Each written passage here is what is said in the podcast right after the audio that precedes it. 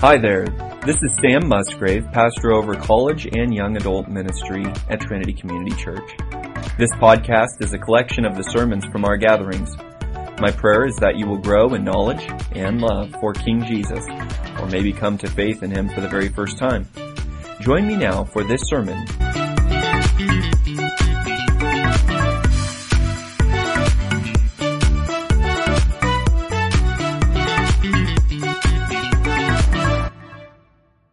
And hey guys, we just want to uh, first of all welcome you to I think our first Q and A night with just Sam. We had Chuck here a few weeks ago, uh, and I did not make that one, so I'm trying to actually backpedal on what I said first about this being the first one because it's not. Uh, I'm going to be your host tonight, Austin Duncan, and uh, if you guys don't know who that is, I don't. Re- you need to listen to John MacArthur more, but. We're going to get into some questions for Sam and uh, see how the night goes. So, first question Sam, can you please share with us the gospel? Question mark, question mark, question mark. Yes, I can. Next question. Wonderful. How can we reconcile? Okay. The gospel, the gospel the gospel begins and ends with God. The, the biggest problem we have is that God is good. It's a good God. And we are not good people. We are fallen in our first father, Adam. We're born depraved, dead to God, hating God, making up fake gods in our own imagination. And amazingly, this good God that would have been good to smite us all and send all of us to hell, that would have been good and appropriate and right, that God became human, experienced the entire human experience, lived a perfect life at every second that we lived imperfectly. We lived every second failing to love God with all our heart, soul, strength, and mind. We, we, we lived every moment failing to believe and trust and obey God. And Jesus Christ, the God man, God in flesh, God as human, loved God perfectly every second of his life, trusted God perfectly, obeyed God perfectly, and then died ultimately at the hand of God the Father through humans, wickedness slayed righteousness, guilt slayed innocence. The only time in human history when a bad thing happened to an actually good person. Jesus Christ was killed physically, but what we don't see is the more important significance of his death that he was actually enduring the wrath of God, the right justice of God against all our sins, specific sins, not just generally forgiving us as sinners, but executing justice against each of Sam Musgrave's failures to love God. And then he rose from the grave, both as evidence that God the Father accepted his sacrifice in my place, but also, as scripture says, he was raised for our justification. He was raised to put us right with God, not just taking our sins upon him, but giving us all his righteousness. And so, so that those for whom he died would, upon hearing this, Believe.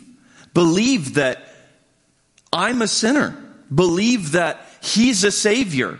Believe that I'm wicked beyond measure and believe that He's good beyond imagination and to believe that He is gracious to forgive all my sins and to cleanse me of all unrighteousness, past, present, and future. And that I will actually be adopted as His Son, made royalty with Christ to rule the world to come. Just amazing. And so we turn from our sin, not an effort to live a good life. We turn from our sin to a Savior And we say, I believe what you say of me, that I am a sinner, but that you save sinners. And that you're more gracious than I'm sinful. And I trust you. I'm desperate to trust you.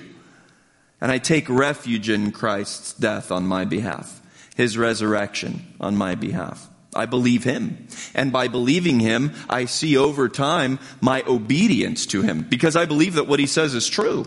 And so the gospel results in a transformed life. That I was spiritually dead, he made me spiritually alive. And that over time, we see God's beautiful work in us really characterize how we think, how we feel, how we react, how we decide, how we live, until we either die or Christ returns and we await a resurrected body. So our spirit's made alive right now, but our body is still dead, still hostile to God, and we anticipate a resurrected body when Christ returns, with which we'll reign with him on a new planet in a new universe forever and ever, which is amazing. Hmm. Amen. Thank you for that. Our next question How can we try to reconcile texts like Psalm 5, 5 to 6, Romans 9, 13, and Romans 9:13 with other texts such as John 3:16. Can you speak about this please with a small brief postscript? Thank you Sam for your faithfulness in pastoring, preaching and shepherding us as a church at Trinity and he wishes God's blessings on you. I submitted that question. Yeah. Uh, if you'd like, I can read through the yeah, short text. That'd be great. First being Psalm 5, 5 through 6. The boastful shall not stand before your eyes. You hate all evildoers. You destroy those who speak lies. The Lord abhors the bloodthirsty and deceitful man. Romans 9:13 says, "As it is written, Jacob I loved, but Esau I hated," or Samuel. Some translations say. Uh, John 3:16 for God so loved the world that he gave his only son that whoever believes in him should not perish but have eternal life. So, do you guys hear the seeming contradiction in those verses? It feels like the Bible's contradicting itself. How can it be that God hates all those who do iniquity? And yet God so loves the whole world that he gave his son. How can those two things be managed? How could God hate sinners, not just sin. It's a fairy tale that God hates just the sin and not the sinner. He hates the sinner. And it's not just Psalm 5, Psalm 11, other places speak about this. We have to be we have to do justice with that. We have to deal with that.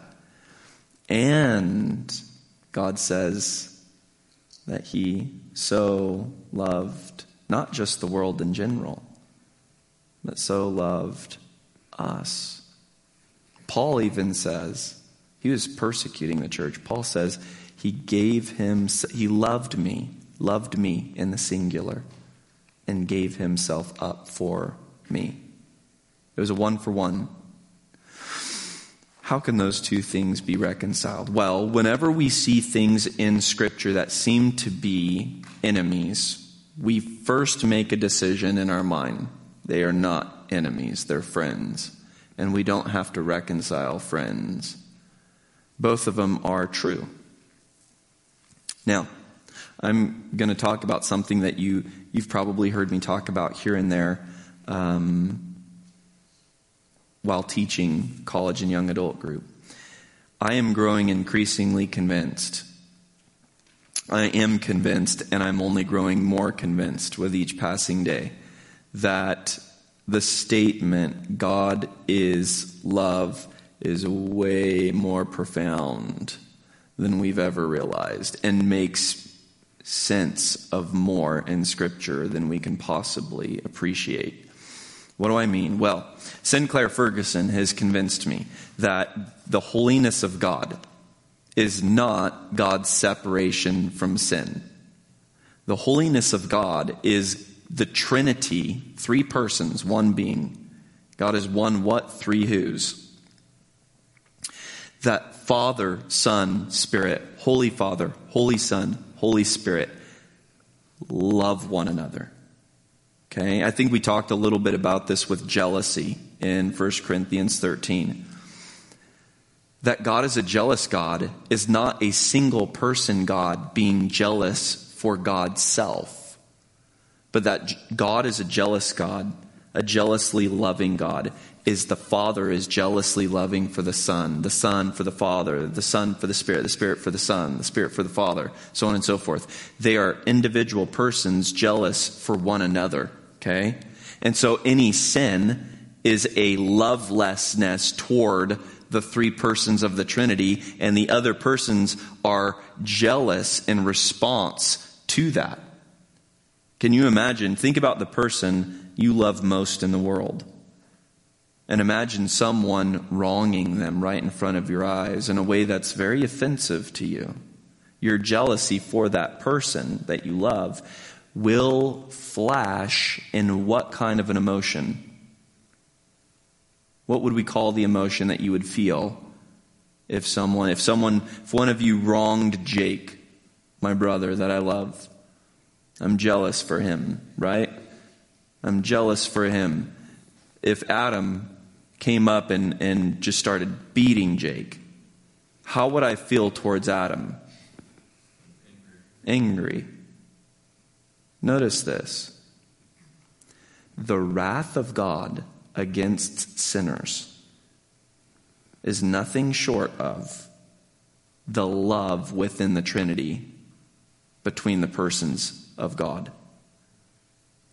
toward those who do not love God and give God the glory he deserves, that the persons deserve. So think about that. The anger of God, the hatred of God towards sinners, is the love of God for God, within God, between the persons of the Trinity. All of it can come back to the love of God within the Trinity. So, they are not seeming contradictions.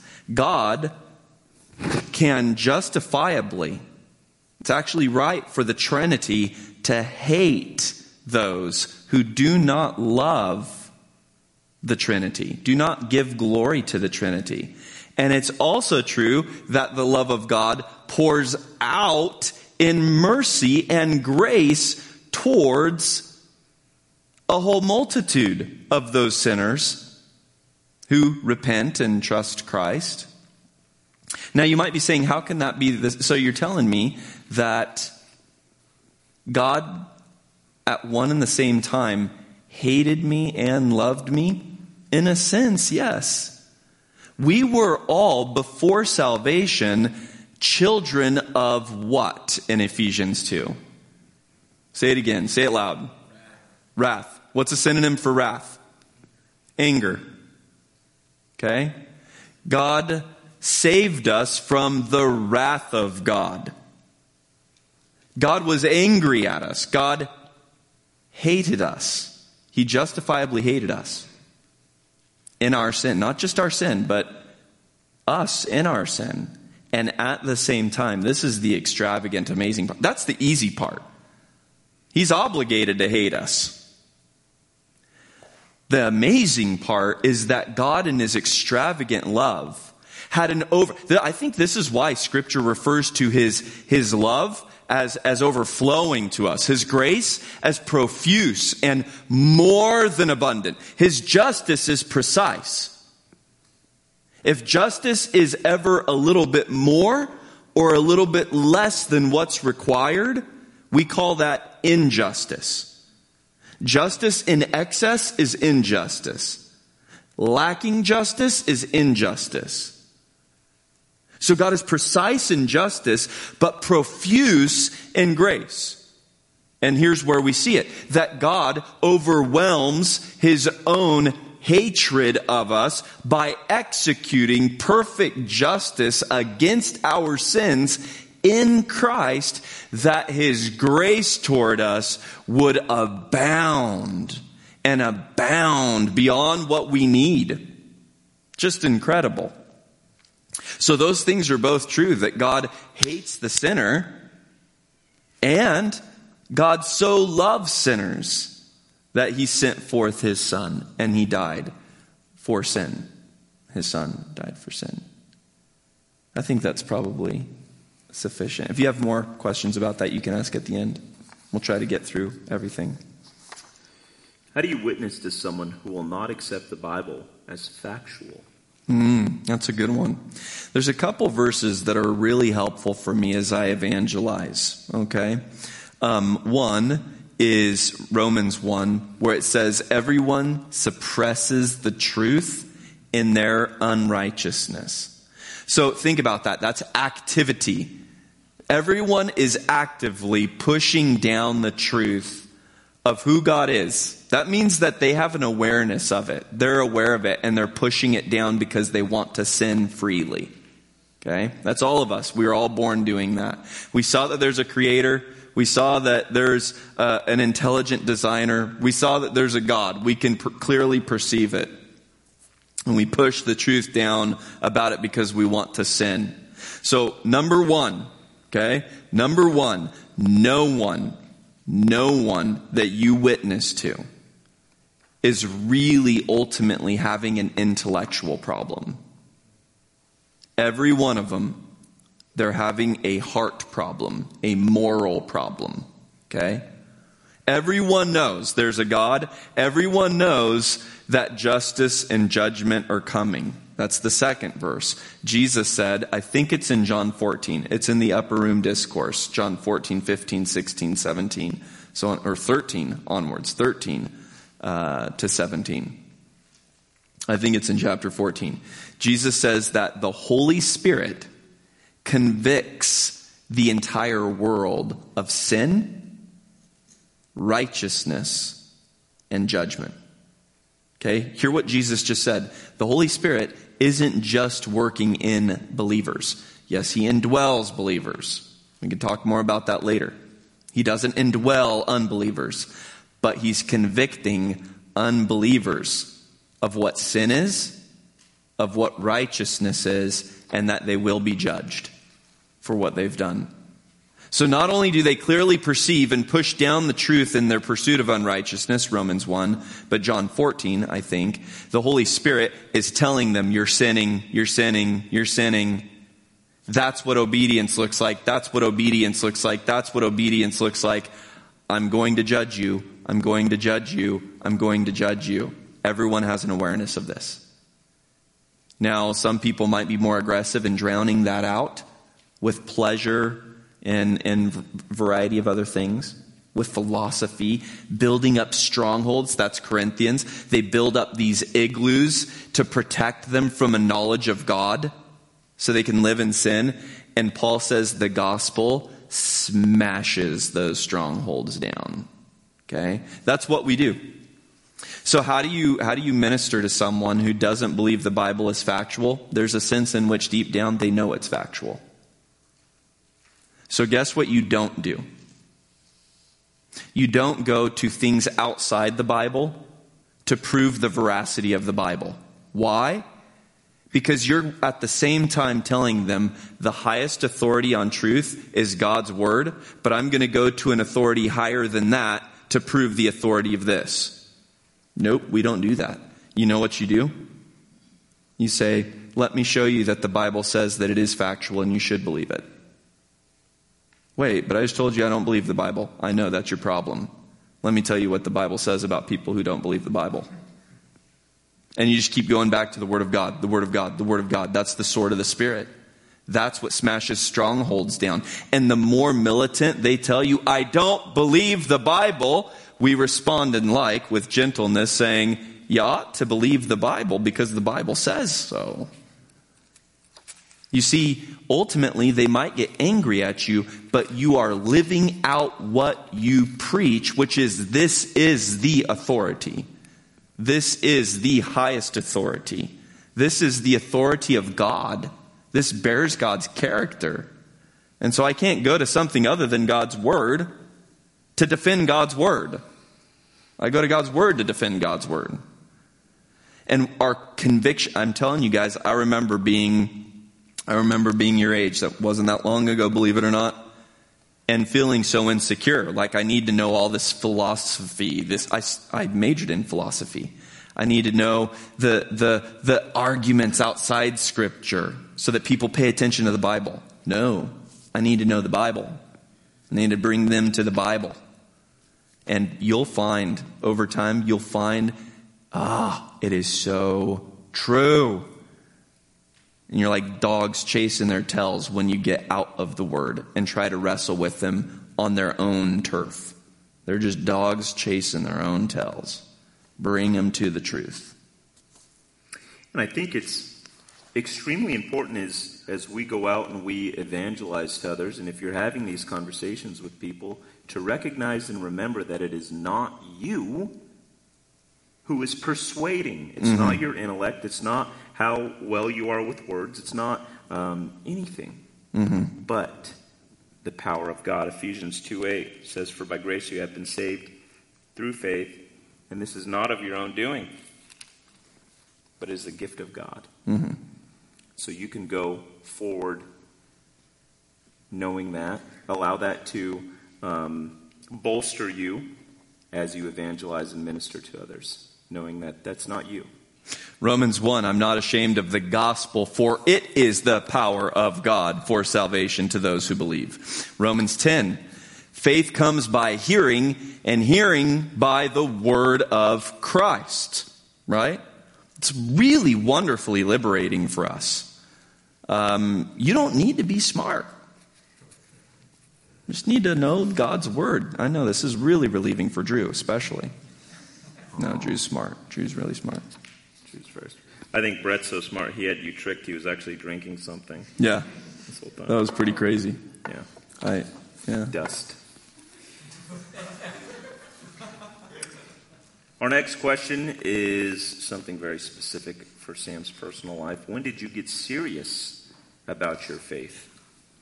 Yeah, you know, it's actually difficult for me to answer the question um, when I was born again. I don't know when I was born again. Um, I've believed in Jesus since I can. Re- I can't remember ever not believing in Jesus. I was brought up in a Christian home by God's grace, and um, um, yeah, I'm eternally grateful for that. But I can mark out where I got where there was a very clear level of I went from casual with the Lord to extremely serious. And that was the year I moved back from the Philippines. I stayed a year in the Philippines and served with my dad after graduating high school because I didn't know what I wanted to do with my life. I just knew I didn't want to go to college. And, uh, and so I served with my dad, terrified. I was the only person in my graduating class of 82 people that had no clue what I was going to do after high school. Felt like a total loser. Okay?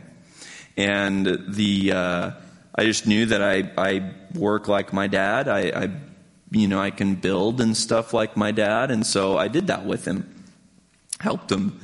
And, um, Campus Bible Church. How many of you have heard of Campus Bible Church? That's where Jake and I grew up. That's where our parents were married and we grew up. And the, the senior pastor called us up and said, Hey, I'd really like Sam to come back and serve uh, in the junior high department. And we'll pay him to do custodial work at the church and he can be an intern for the junior high ministry. It's like, No, I'll do that. That sounds great. Came back, started, and was asked to teach maybe two weeks after I started. I, I moved, my first Sunday back was June 4th, 2006. And so two, within two weeks after June 4th, um, I was asked to teach for the first time. I had never taught anything. And I opened up my Bible for what felt like the first time to really seriously, I wanted to teach these junior highers. I wanted to do my job well. And it was like the Word of God flashed alive. It was like I had been reading the Bible with like a granular black and white, fuzzy salt and pepper image before this. I don't know what happened. I've been tempted at times to think that I was born again that week because it was like God came to life and the Bible just grabbed me and I realized I have been playing with God like he's this little mouse and God is a lion. I've been batting around his tail and he's been patient with me. And I, guys, I'm not a charismatic person. I was so ashamed of how self sufficient I had been, how careless I had been with God. I laid on the ground in the office. No one was there. Uh, it was late at night. I was studying, and I cried and begged God for mercy. And I just had this overwhelming sense of forgiveness from the Lord, love from the Lord, assurance that I'm His. And I taught that Sunday, and first time I'd ever taught, and I, all I remember is sitting down after teaching, probably a room of 15 junior highers, and I was, whew, I was like breathing. And this other guy, his name's Philip Bergman, he was serving in there with me. He came up to me and he said, Sam, if you don't do that for the rest of your life, you're going to waste your life. And I said, I know. And so what do I do? I asked the, my pastor and he said, you should probably go to seminary. All right, I'll go to seminary. So I went to seminary. And then I kept going to seminary. And yeah, here I am. In seminary. In, well, no longer in seminary, I guess, but yeah, st- yeah, I mean, close to it, studying theology. And I, it's so funny, guys. You talk about the Lord having a different plan for you than you thought. I went from literally thinking I was not going to go to college, terrified of the thought. No one in our extended family ever went to college. My dad didn't graduate high school. My mom went to continuation school. Okay? I mean, we're talking an uneducated family. And I'm working now on my second doctorate. I mean, the Lord has different plans for us than we might have for ourselves. Plans way more than we could ask or imagine. And so trust Him, obey Him, take a step at a time. He's just got a way of putting things before you that you would have laughed at Him uh, if He put it all before you at once. But thank God that He just patiently just brings us along inch by inch and uh, sanctifies us along the way. You listening, Christian? Okay. I think I heard some kind of Jewish incantation Yeah. being uttered from Christian's mouth just now. Kabbalah? Yeah, not here, buddy. Um, our next question. He gave me the shalom sign. Do you guys know that? A little bit of trivia. Do you know that Star Trek, the Live Long and Prosper, what's the guy's name that played uh, Spock? Spock. Leonard Nimoy. Leonard Nimoy. Leonard Nimoy. He was a Jew, he's a Jewish man, and when he was a little boy, he remember looking up while the rabbis would pray in synagogue, and they would make the sign of Shin, which is the first letter in the word Shalom, and they would do that, and so he borrowed that. It's actually Shalom. So, live long and prosper comes from the Bible. That was a freebie. Simply wonderful, and we'll visit that in a later question. We will something related, yeah. Yeah. Communion in which only the members of the church participate versus an open table where anyone is available to participate. Oh, excuse me, hold on. Let me reread this. This is kind of strangely I written. right. Sorry if you wrote this. Where anyone is available to dash we practice the latter. We practice an open table where anyone could participate, not just members. But is anything wrong with the former? Okay. Maybe that was lost in translation. No, there's there's yeah, there's nothing wrong with having the practice of just members participating at the Lord's table. In fact, there's a very healthy argument that can be made from scripture. When you look at 1 Corinthians 11, you guys just heard this from Alex, right? We're, we're told to examine ourselves very seriously before partaking of the Lord's table. Think about this. It- You drink judgment on yourself if you're not a believer, if you're not born again, if you're not in covenant relationship with the Lord through his new covenant, through his blood. If you're celebrating his death on your behalf and yet you've not repented and trusted his work on your behalf, you're literally drinking the very thing that will judge you. That Christ died for sinners and you refused him. You see?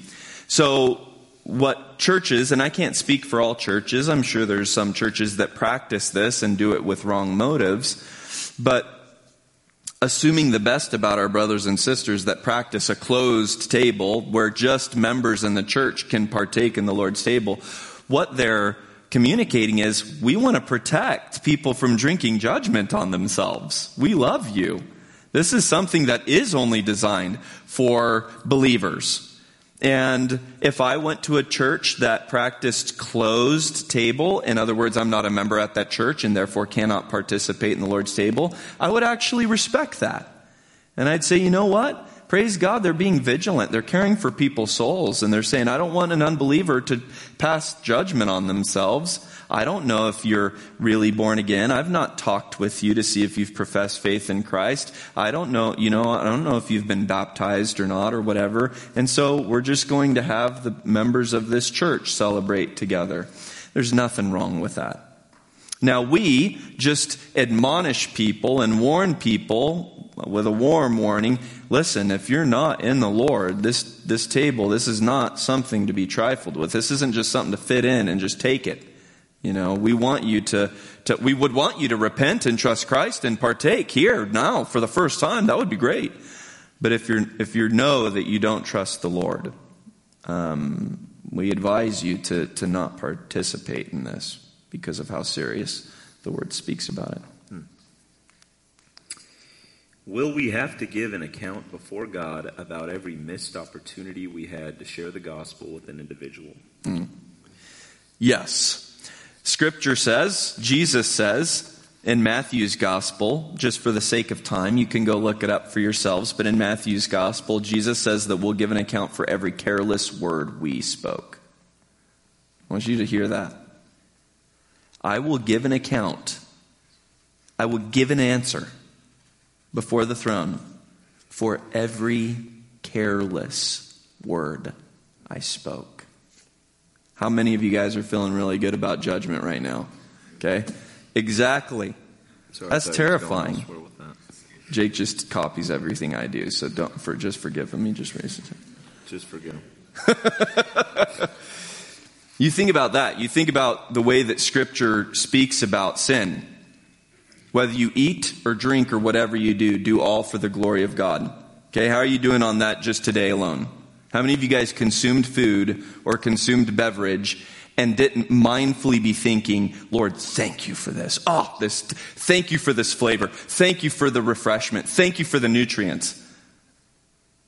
How much of your life is therefore failure to glorify God, failure to love Him, failure to, to obey Him? So much of our lives, even in Christ. Now, I was just reminded from a dear friend this past week, uh, Keith DeLong, who's going to be coming on as one of one of our elders here in a few months. He remind he, he told me he didn't remind me he told me something he had heard Sinclair Ferguson say. When we look at what Scripture says about God's rewards for our obedience it's the difference between a few coins and cities. If I am faithful with the few coins He's given me to invest, He's going to give me in return for each coin a city to rule. Does this sound like an exacting God? Does this sound, this judgment, does it sound like it's going to be one that's strict and burdensome? Or does this sound like a God whose judgment is even generous towards his people? In fact, I think that even the things that we failed to obey, sins, why does Corinthians say that we're going to give an account for everything we did in the body, whether good or bad? Believers. I thought there's no condemnation for those who are in Christ Jesus, Romans 8 1. Talk about another seeming contradiction. There's no condemnation for you who are in Christ. That's true. Every one of us is going to stand before the judgment seat and give an account for everything we did. That's also true. And what is Jesus going to say for every one of those millions and billions of sins? Very, very short stack of obedience, very monstrous mountain of sins. What's the purpose of bringing that up if he's not going to condemn us for those? I want you to think. The only answer I can imagine, there may be more, is look how much I love you. Look how much I died to save you from. I died for all of those. I love you. I love you. I've been so eager to get you with me. Does that sound like condemnation? You going to give an account for it? Absolutely. You going to be condemned for it? Absolutely not.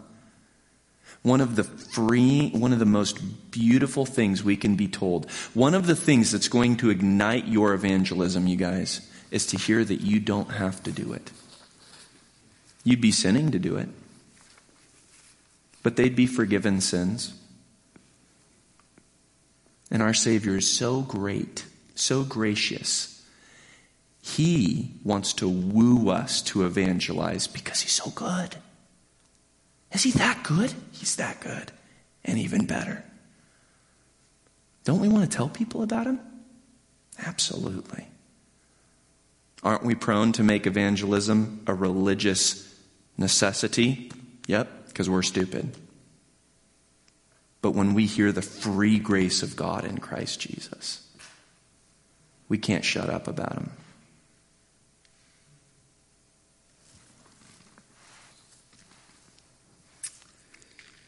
When I trust God in life's circumstances, what exactly am I trusting in Him for? Are His promises purely spiritual and post death? Can I expect physical provision as well? Is it wrong to have a mindset that God tends to provide through physical means, and even if He doesn't, can I trust him anyways? It's a good question. Why don't we turn, if you got your Bibles, turn with me to Matthew 6.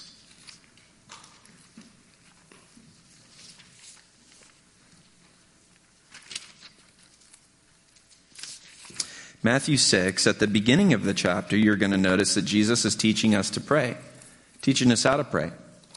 And in his teaching us to pray, says, listen, the bedrock of it is your father knows what you need. So don't go to him thinking that you're going to twist his arm by your many words. Okay? The Lord doesn't operate Forgive me if I sound a little too harsh for those of you that have either come out of a, a Roman Catholic background or still find, would still call yourselves Roman Catholics. But the precedence of, you know, say this many Hail Marys or that many Our Fathers, Jesus actually directly taught against that. He said, no, the Gentiles, the pagans do that. They think that by repeating a bunch of phrases that they're going to get the Lord to hear them. That's not how God operates. You're his children. You're his children. Come, come, come and, and, and, and, and pray like this. This is not a formula, but here are the kinds of things that you'll find yourself praying to this good God. Our Father, who is in heaven, make your name holy. Your kingdom come. Bring your kingdom. Your will be done. You do what you want on earth as you do it in heaven. Give us this day what? Our daily bread. Does that sound like a God that's just concerned with the spiritual things? Heck no. Genesis 1, 2, God created everything invisible, visible. Colossians 1, John 1, Hebrews 1. And he said that all of it is what? What did he say after creating it all? Let's hear it. Come on. Good. It's very good. The spirit and the physical. He made the spiritual and the physical. It's all really, really, really, really good. He cares about it. He made it. Okay? So we get this give us our daily bread, forgive us our debts as we forgive our debtors, lead us not into temptation. What does that mean? You think about the place in the Psalms. The psalmist says, Lord, don't make me so poor that I steal and sin against you, but also don't make me so rich that I forget about you. Lead us not into temptation. And protect me from becoming so poor that I forget uh, that I sin against you. Uh, protect me also from becoming so rich that my heart can't help but forgetting about you. This is dealing with physical things. Look at the end of the chapter. Chapter 6, verse 25. This reason I say to you, do not be worried about your life as to what you will eat or what you will drink, nor for your body as to what you will put on. Is not life more than food and the body more than clothing? Look at the birds of the air, and they do not sow or reap or gather into barns, and yet your heavenly Father feeds them. Are you not worth much more than they? And he continues speaking. This is Jesus speaking, saying, Come on, stop worrying about the physical things in your life. How does he, how does he conclude it? Verse 33 Seek first his kingdom and his righteousness, and all these things, brackets, that you worry about will be added to you. He'll give you exactly what you need all the time. This is our God. So, yes, he cares about the physical as much as he does the spiritual.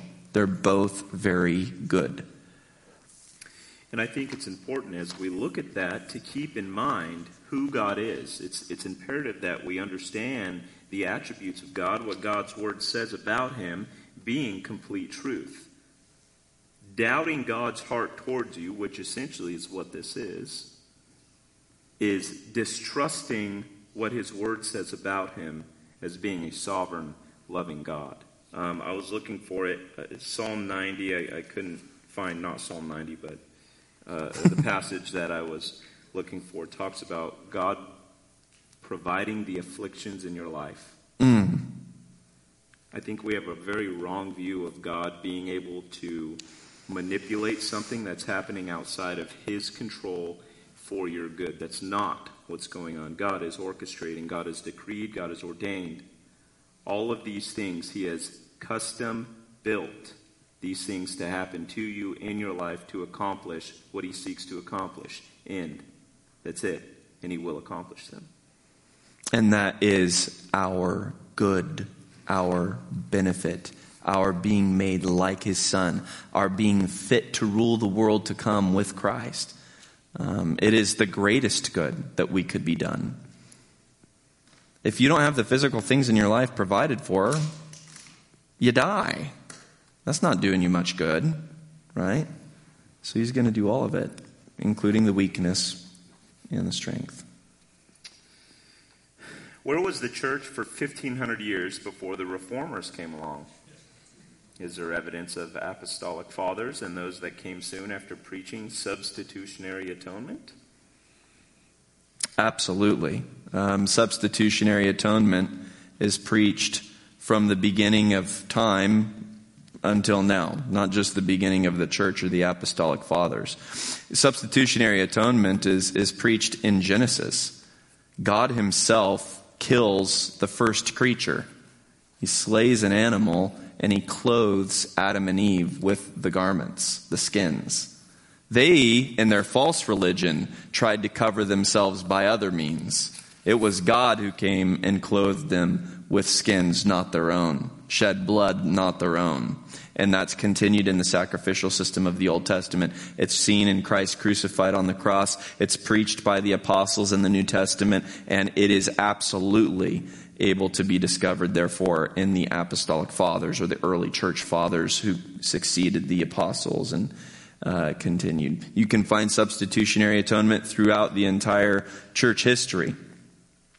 The Reformation marked a widespread rediscovery of the doctrines of the gospel and through the printing press spread these widely to the masses but they didn't restart something that had stopped.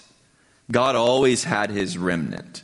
God always had his people. The true church was unbroken. God always had believing, repentant believers on the planet, his people, certainly. Um, so we don't want to emphasize the Reformation in an unhealthy way that suggests in people's minds that before the Reformation there was no faithful church. There absolutely was. Um, the reformers, uh, part of my studies right now, I'm reading uh, an English reformer by the name of Richard Sibbes, and he was reading people that came before him during the medieval period, men that considered themselves Catholics. A hundred percent of the reformers considered themselves Catholics upon their death. There was no First Baptist church down the street. There was just one church. And so we, it's helpful for us to, to hear that and realize. Uh, by the way, Augustine lived in the late 300s, early 400s. Guess who the reformers are reading? Probably more than any other uh, any other theologian. He's way after the early church fathers, and he's way before the reformers. 1200 years before Martin Luther. And Martin Luther's reading Augustine going, Augustine's reading the same Bible I am. Why isn't the church teaching this? Why is the church keeping people from reading this? Um, so that's the, the long and short of it. According to Reformed theology, regeneration precedes faith, shown, for example, in places such as John 6:44, Ephesians 2, 4 through 5, but elsewhere, Paul writes that when we heard slash believed the gospel message, we were sealed with the Holy Spirit, mm-hmm. referencing Ephesians 1.13 and Galatians 3.2. And the work of the Spirit in regeneration is the work of the Spirit of regeneration, different than his work in the sealing of believers that Paul talks about. Yeah, there's two ways that I would answer that question. So, first of all, the language does suggest that the Spirit does one thing and then another. It can also be true that in time, that's simultaneous, that it's in an, in an instant that that happens. Okay? So we don't need to get too panicked over the time, the chronology. There is, however, an order in these things that the Lord Really quickly, does anyone know what regeneration means? That's a big theological word, but what does it mean? I mean, the meaning of the word, not a theological definition. What does regeneration mean? Does anyone know? Does anyone know what language that is, first of all? English. yeah, which the, the word comes from Latin. Okay, good. Okay. Re, again, generation or generate, born. Born again. New birth. It's just John 3 in Latin. Okay? So it's a big fancy word that intimidates us. It just means born again. All right? So you're born again. Your spirit was dead. We are dead both in spirit and body. God regenerates or births again our spirit. We're made alive in Christ. It's possible for the Lord to do that and then seal that new work by the Holy Spirit. The Spirit can make us alive and then seal that new creation, right? Um, and He does that with 100% of believers. And it's also true that that can happen instantaneously in time. And yet there be a logic, if you will, to what happens first and what happens second. Okay? Repent and believe the gospel. I have to be born again to see sin, to hate sin, to see Christ as Savior, to love Christ, to repent and believe.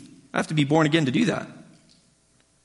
And it's also true that repentance and belief are kind of simultaneous. I don't repent unless I believe certain things. And yet we get the point of turn from sin and trust Christ. So these things, there's an order to them, yes, and there's an instantaneous nature to them as well. So we want to be really careful that we don't become so technical that we're really tripping ourselves up from actually doing what they do. You know, eh, there are a lot of people out there, guys, who can talk a great deal about what the Bible says about repentance, and they've never repented. There's a bunch of people out there that could talk a great deal about belief and never believe.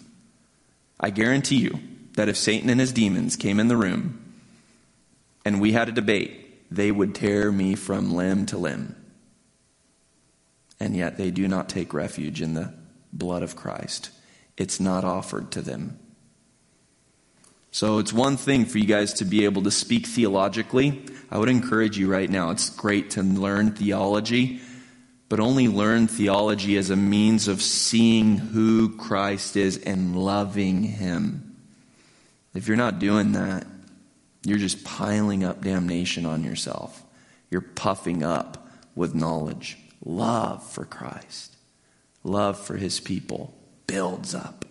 And so that's how we want to study theology. In our final few minutes, I'm going to combine a few of the questions as they would naturally flow together. Uh, is it okay to watch media containing witchcraft and other demonic content? Paranormal activity, uh, Harry Potter, Stranger Things, or even Lord of the Rings? The movies, not the books. If not, is it okay to watch it if it is marketed towards children and isn't creepy but still contains real spells and other symbols from the occult? You combine several questions there? I combined two. Okay.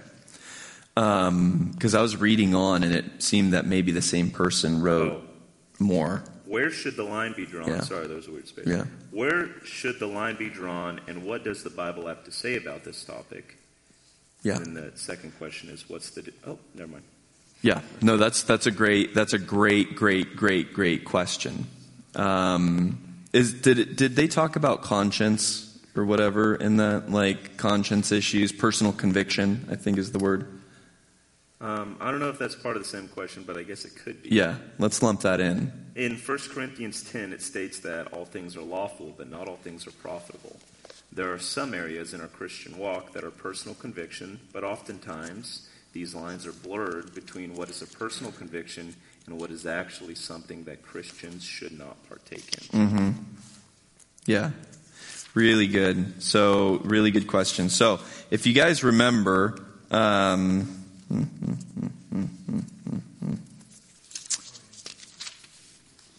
in First Corinthians. Um, Do I need to separate you guys?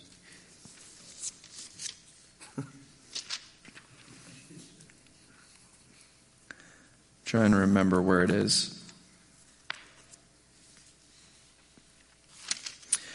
We have to remember the context of, of 1 Corinthians. Paul is quoting what the Corinthians are saying at various points, and that doesn't necessarily strike us.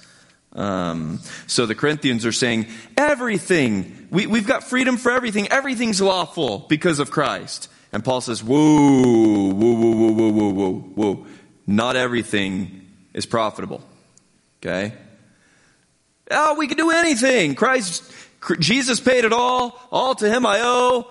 I'll, I'll, I'll, rejoice over the blood of Christ and do whatever. And he goes, whoa, whoa, that's not what new creatures sound like. Not everything's profitable.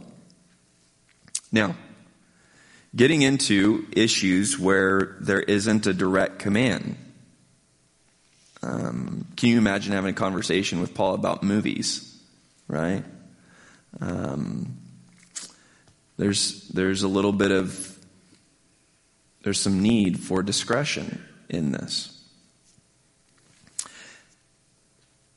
Let me give you guys an object lesson from, from the, uh, the very beginning, the nature of the fall. Why don't you turn with me to Genesis 3?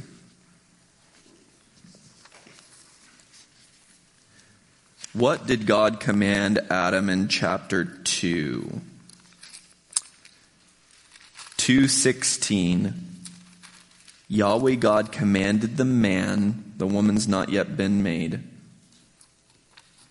saying, From any tree of the garden you may surely eat, but from the tree of the knowledge of good and evil you shall not eat from it. For in the day that you eat from it, you will surely die. Fast forward to chapter 3. Now the serpent was more crafty than any beast of the field which Yahweh God had made. And he said to the woman, she wasn't around when Adam received the command. So we're assuming, we don't know for sure, but we're assuming that Adam was the one responsible to instruct his wife Eve about God's command. And he said to the woman, Indeed, has God said, You shall not eat from any tree of the garden? And the woman said to the serpent, From the fruit of the trees of the garden we may eat. But from the fruit of the tree which is in the midst of the garden, God said, You shall not eat from it, and you shall not touch it, lest you die. Mistake made. He's got her. He knows exactly that he's got her in his grasp. Why? Satan tempts Eve by subtracting from the Word of God. Did God say you couldn't eat from any trees? He subtracts from the Word of God. Eve overcompensates and adds to the Word of God. He said, We can't eat it, we can't even touch it. God did not say that. If Eve went up and touched the fruit of the tree, no fall. If Adam went up and touched the fruit of the tree, no fall. If he pressed it up to his lips, no fall. Eat it. Now, why do I bring that up? We have a tendency to do the same exact thing as our first parents. We have a tendency to see God's word and to do what the Jews did in the Old Testament. They got God's law, His revelation, His word, and then they built all their commands around the Ten Commandments, around the law, so that they couldn't even get close to disobeying God's law. That does not please God. So, we need to be very careful. We need to search the word, and if your conscience is convinced by God's word that sorcery is forbidden. To practice sorcery is forbidden. The works of the flesh are sorcery. That's in there. It's in the New Testament, not just the Old. The Lord says, do not mess around. It's real stuff. You can, you can deal with demonic beings and those demonic beings can do things that are, as we would call them, magical. They're supernatural. It's real. God doesn't command us to don't don't don't try to fly. We can't fly. He doesn't command us from doing things we can't do. He commands us no sorcery, no witchcraft. So, that's clear. Can I watch a movie about witchcraft? I'll tell you guys this. Sam Musgrave can. I'm not tempted to dabble with witchcraft if I watch a Harry Potter movie or Chronicles of Narnia or Lord of the Rings. Just is not an issue for me. My conscience is never violated. I'm never convicted afterwards thinking, you know what, Lord, I really am tempted to go conjure a spell now. just doesn't do it, okay? That's me though. I remember preaching a sermon when I was new to here, new at Trinity, and I mentioned that demons are more like wizards than goblins. We think of them as little, you know, goblins. But they're more like brilliant wizards. They're more like Saruman from Lord of the Rings. Brilliant, powerful. And I had a young woman come up to me who had sadly a dark past in the magical arts and was, I believe, harmed um, by that. And she was scandalized. She was absolutely aghast that from the pulpit I would liken something to magical arts. I personally don't regret my illustration. I was likening demons to them. But I was sad that I had offended my sister, right? And so we need to be careful. Mm, we don't know who we're offending. Um, if before the Lord you can uh, enjoy some entertainment from some fiction or whatever that has magic in it and not be tempted to practice sorcery, by all means. I believe that the Lord says that that's fine. But if you or someone in the room has been affected by that, has tampered with it, um, or if you're tempted to mess with it, He who knows the right thing to do and fails to do it, to him it is sin. And so we want to be very serious about that. I know that that's probably not a satisfactory answer, but guess what? When it comes to what the scripture doesn't say, I'm not going to give you some sort of artificial command out of my own personal fear. I don't want to modify God's word. The Holy Spirit indwells you, and I trust His work with you better than I would trust my superficial work with you. Well, that is all our time Wow. this evening. We did all right. It's 807. We did all right. Yeah. Yeah. Seven minutes and 54 seconds Yeah. passed. I'm shocked we did not get one question about like the spiritual gift stuff and, and like tongues and prophecy and all that. But maybe you guys are really confident we're going to be doing a good job on that in the weeks to come here in chapter 14. Perhaps. Perhaps. Um, well, to quote Chuck, thank you, Sam, and thank you, Lord.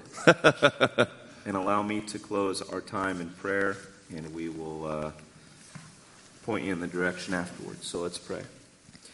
Father, we come to you knowing, Lord, acknowledging that you and you alone are the sovereign God of all things. From your mouth, creation came through your words. Lord, how glorious and wonderful and powerful you are, merciful and gracious. God, loving. That you would love us first so that we would even want to love you. God, that you would change us, that you would cause us to repent and cause us to believe. Changing our very being so that we would love you, that we would desire you, that we would want to be saved. If it were up to us, we would still be running in rebellion and we would do that to hell. Lord, we thank you for this evening. We pray that for those who ask the questions, you would have s- spoken through Sam to clarify these things in our hearts. Lord, that this would draw us to your word, that we would dive into your scripture so that we would know for ourselves what it says. Lord, we beg you. We beg you to continue to change us. Mm-hmm. Lord, that you would draw us, cause us to repent of our sins. Lord, that you would cause us to love you more, that you would cause our faith to grow. And we know that you will do it. We know that you are perfectly faithful to do these things. Father, if we are struggling to even desire to read our Bible, that we can stand before you and pray for the desire, and you will be joyful to give it. Oh God, how good you are. That you would look on us and send your Son to die a sinner's death, to drink the full cup of your wrath, and to save us, to secure us for eternity. Lord, fill our hearts with joy this evening as we fellowship with each other, as we ask more questions. Lord, and as our eyes are turned to you, I pray that this evening glorifies you, God. We pray all of these things according to your sovereign grace. Amen. Thank you for joining me for this sermon from the Trinity College and Young Adult Ministry. We would love for you to join us in person soon. For up to date information, follow our Instagram at trinityc.ya. For information regarding Trinity Community Church, visit trinitycc.com. And if you're interested in a great Bible college here in the area, check out calchristiancollege.edu. Until he returns, may the Lord bless you and keep you. The Lord make his face shine upon you.